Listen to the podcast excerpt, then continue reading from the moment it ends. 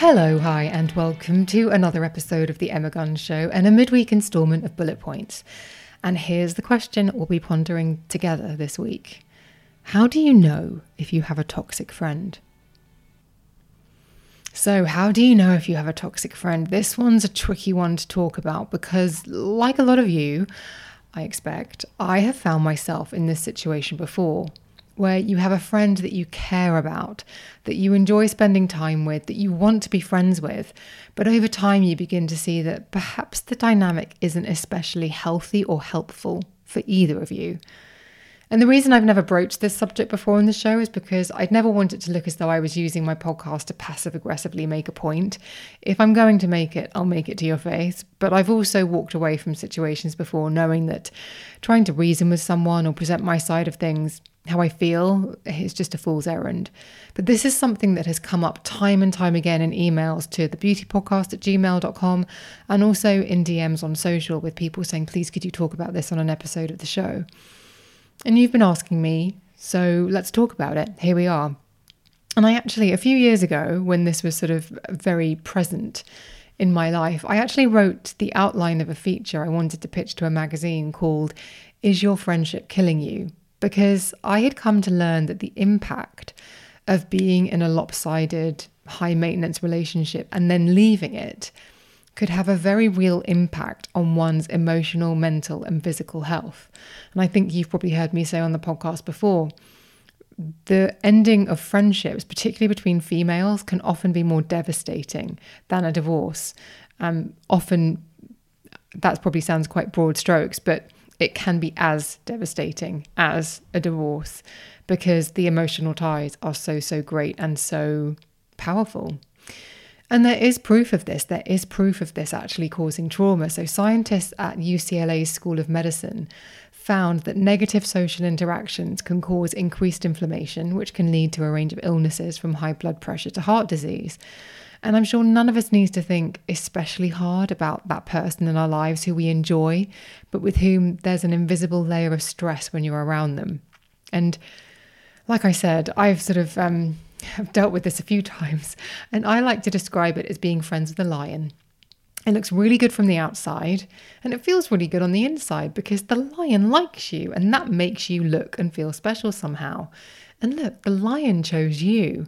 But everybody knows that the lion can maul you at any given moment. And so there's this constant risk. There's this comfort, oh yeah, no, this is fine, but there's a constant risk at all times that you're you're aware of, even if it is in the distance. And I have definitely experienced this in my life, and I have been in that situation where it's as though I have to keep learning the same lesson just from different people. And I hope, I hope, I hope I've learned it for the last time. I hope I've finally got it. And I hopefully now I'm much better at spotting those characteristics in others and making a hasty retreat. But with all of that said, though, I think I used to be drawn to these sorts of dynamics and perhaps was even a great magnet for those sorts of personalities because of my own low self esteem. So, before we start looking for the flaws in others, I think there's huge benefit to looking at what you're bringing to the table when it comes to your friendships. I know my previous setting was always to be available, never leave someone waiting for a text. And ugh, I don't love telling you this, but to always be ingratiating yourself. Such was my self worth. I didn't call it that at the time. I didn't know that's what it was at the time, but such was my self worth a few years ago that I thought people would only want me around if I was always over delivering, if I was always doing this, doing that, being available for the other. Oh, I'll do that. No, let me do it for you. Not only is that exhausting, but it's actually manipulative and it's important to be honest about that. It might not be malicious and it might be coming from a place of low self worth, but it is still manipulative. And I say this because if you've ever come out of a relationship or friendship and felt completely rinsed, you may stumble upon the empath narcissist paradigm, which neatly creates a victim and a villain. The needy, self absorbed, narcissistic personality who makes use of and drains the more sympathetic and caring personality. And when you're feeling heartbroken and terrible, and as though you've been done over by somebody, it's really nice to think something has been maliciously done to you by a bad person. And it's tempting to identify as the good person. But nothing is ever that black and white. But it can be quite helpful so you can see how both sides of the dynamic are showing up, just understanding that obviously there are shades of grey. Now, when I found myself in this situation a few years ago, I followed the Spartan Life Coach and and all of his content on this some of his content on this is just utterly brilliant. And to be completely honest i didn't follow. I actually clung to his every word because i was truly heartbroken by my situation. I used to put his youtube channel on and fall asleep to his videos because if i didn't have that kind of chatter in my brain the negative chatter would really overtake. And he has a de facto test if you think you have a toxic friend which is to simply withdraw slightly and see how that friend reacts and if it's with concern and support, that's one thing. But if it's with recriminations, insults, and personal jibes, then you're in no doubt who and what you're dealing with, and you can just keep withdrawing. And I'd say it's important to ask yourself a handful of questions you're prepared to answer honestly. And it's the honest answering that's really vital. The first question is Is this friendship making me negative?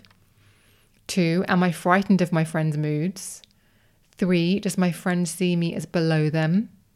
And four, do I feel fatigued after spending time with them?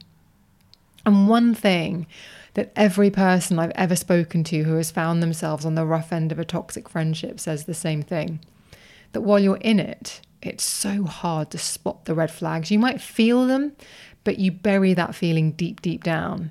Because even though on some level you know they are red flags, you're more likely to apologize for them and minimize them and ignore them. Yet when you're out of the other side, you can see them so clearly that you chastise yourself for not running at full speed away from them, because even you can see they were so, so obvious. And there might even be people in your life who are saying to you, Are you sure that friendship's good for you? I would just say, pay attention to all of those things. So, what are the signs of a toxic friendship? So, we're going to outline five here, just five things that can sometimes be a sign that something's not quite 100% right. And the first one is, are you giving more than you're getting?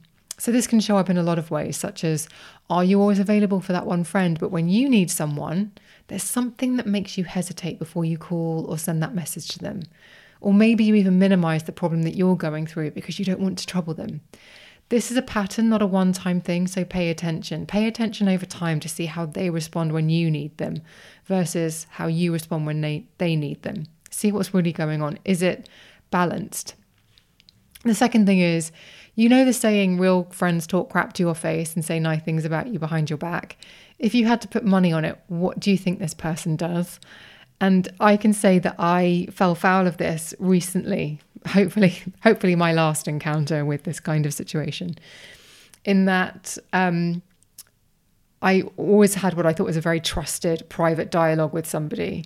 And so I would be very honest about thoughts and feelings and whatnot. And it was quite a shock a little while later to discover that a lot of the very personal stuff that I had shared had been then shared with other people, but with. Um, with a slightly less flattering um, angle on it. So it was almost like my deep, deepest, darkest thoughts were sort of shared in a way that made me look like a bit of a dick, which really hurt my feelings. And I didn't really want to participate in that in that anymore.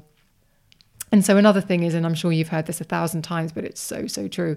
If someone's talking crap about you to you, about someone else to you, they're going to be talking crap about you to someone else. It's just it's just how it goes. So pay attention to that and ask yourself because there will be someone in your mind if this is relevant to you. Ask yourself what you think they say about you to other people. The third thing is that the clinical psychologist Elizabeth Lombardo says that spending time with a toxic friend can have telltale signs such as an increase in anxiety, headaches, or even stomach disturbance, and that you might even feel elated if they cancel plans. But actually, I was reading this and I thought, I think it can show up as being really excited to spend time with them like craving it, almost instigating it, but then actually still feeling terrible afterwards. But you keep repeating the pattern because at some point time together was fun, or you have a hope that sometime you'll spend time together and it will be fun. So again, that's another one that's quite interesting. The stomach disturbance really got to me um, because a few years ago I used to have terrible IBS and it would always play up in certain situations.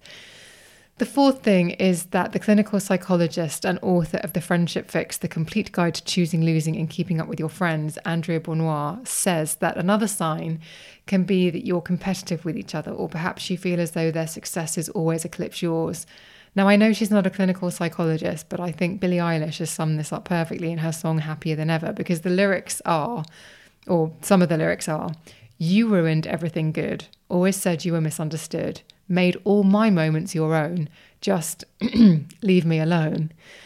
Billie has definitely, definitely had a toxic friend or a toxic relationship or something, but that really does sum it up in that you might cheerlead the person in your life who you put so much support into, but when it comes to when you need support, you get nothing. You get absolutely nothing. As if, oh yeah, no, that that unimportant thing. That and that's when you know. That when it feels like a sucker punch, it is a sucker punch. But it's amazing. I can think of a specific example of something where I was like, oh, my friend didn't get in touch with me about that thing that I spent months preparing for and it happened today and they haven't got in touch and so I said oh I did that thing today and they were like oh was that today and I just felt absolutely just wow and yet I forgave it instantly as if I had done something wrong because I hadn't um, said, oh, by the way, this is what's happening. I, I, again, stupid, stupid, stupid. Anyway. And the fifth thing is do you feel as though you have to respond immediately when they call or text? So, Jill Squyres Groeber is another clinical psychologist, and she says that when the person calls or texts you and you feel a dread in the pit of your stomach instead of happiness, then you might be dealing with a toxic friend. And I would go one step further and say that if you feel you have to respond immediately, or feel panicked if you can't, or then feel as though you have to make up for having not been available, then that's a sure sign something isn't quite right. And this also, um, perhaps I wasn't going to go here with this, but let's do it. This also uh, applies to a toxic workplace and toxic colleagues and bosses and I distinctly remember being invited on a press trip. And I never I never used to go on a lot of the press trips that I could have gone on because I would always think, oh, I should really be in the office. But I decided to take up the invitation for this incredible press trip to Brazil when I was working on a magazine. And when I landed, and my, my office rarely called me with anything urgent. And when I landed, I was inundated with texts and phone calls saying, you have to call immediately, knowing full well that when I landed, it would be two o'clock in the morning UK time and there would be nothing but stress. And it was just, it was very just like, oh. Now I look back and I see what was happening. But um, at the time, I just spent the entire night worrying rather than enjoying the lovely hotel I was in and the lovely beauty editor friends I was hanging out with. But there we go. You live and you learn. And look, I'm not saying that you should hit the eject button on your friendships, far from it. But if you have an uneasy feeling about any of the dy- dynamics you're in and you want to find out one way or the other, or confront the situation, then I think this is helpful food for thought. And I'll put some links in the show notes to books. And I'll also reference um, I had to I had Dr. Ramani Durvasula on the podcast. And she's an expert in narcissism and she talks about these kind of friendship dynamics a lot. In fact, she's done the most incredible breakdowns of Sex in the City on her YouTube channel because I don't know about you, I cannot stand Carrie Bradshaw. I think she is the worst kind of malignant narcissist. And I see it I know it, but having Dr. Ramani with her incredible um, expertise in psychology actually break it down as to why she is a narcissist is just brilliant. So I'll put the link to the episode I did with Dr. Ramani in the podcast notes and also a link to her YouTube channel because it's really helpful stuff. Because the thing is, if you, like me, find yourself repeating this pattern and finding yourself in the same situation but with different people over and over again, this kind of information can help you see those red flags a bit more clearly and avoid them. Um, I think we should discuss this in some detail in the Facebook group. What do you think? Why don't you come over there and tell me how you've handled toxic friendships? Obviously, I'm chatting to you and perhaps being a bit too open about some situations I've been in, but I'd love to hear about um, your situations and how you've navigated your way through them, whether you have cut all ties or whether you've been able to negotiate better terms with a friend? I would love to find out. Also, if you're concerned, if you're in one of these dynamics right now, then ask the group. Let's kind of let's talk about it in the group because I'm sure we'll give you some very honest feedback and we'll be there to support you if you do indeed realize that you are perhaps not in the greatest of dynamics. And if you have any tried and true techniques for dealing with a toxic friend, then please, I'd love to hear about it. Share it with me, share it with other listeners to the podcast in the Facebook group.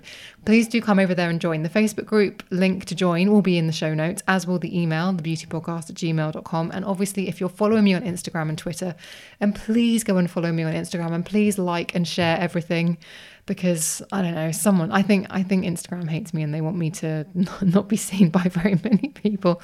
I'm having a funny week with Instagram. It's my toxic friend at the moment. I'm putting a lot of effort into it, but I'm not getting a lot of return. So please do go and like, uh, like, comment, share, all of those things. That'd be really helpful. But I'm at Emma Guns over on Instagram, on Threads, on Twitter, and then of course there's that Facebook group. And if you want to email me personally, and perhaps um, this is a sensitive subject for you, and you want to keep it private, then you can email me at thebeautypodcast at gmail.com. That is everything for bullet points this week. Thank you for listening. Thank you for following, for commenting on posts, subscribing, and for spreading the word about the podcast. I really do appreciate it. Thank you once again. I shall see you on the next one.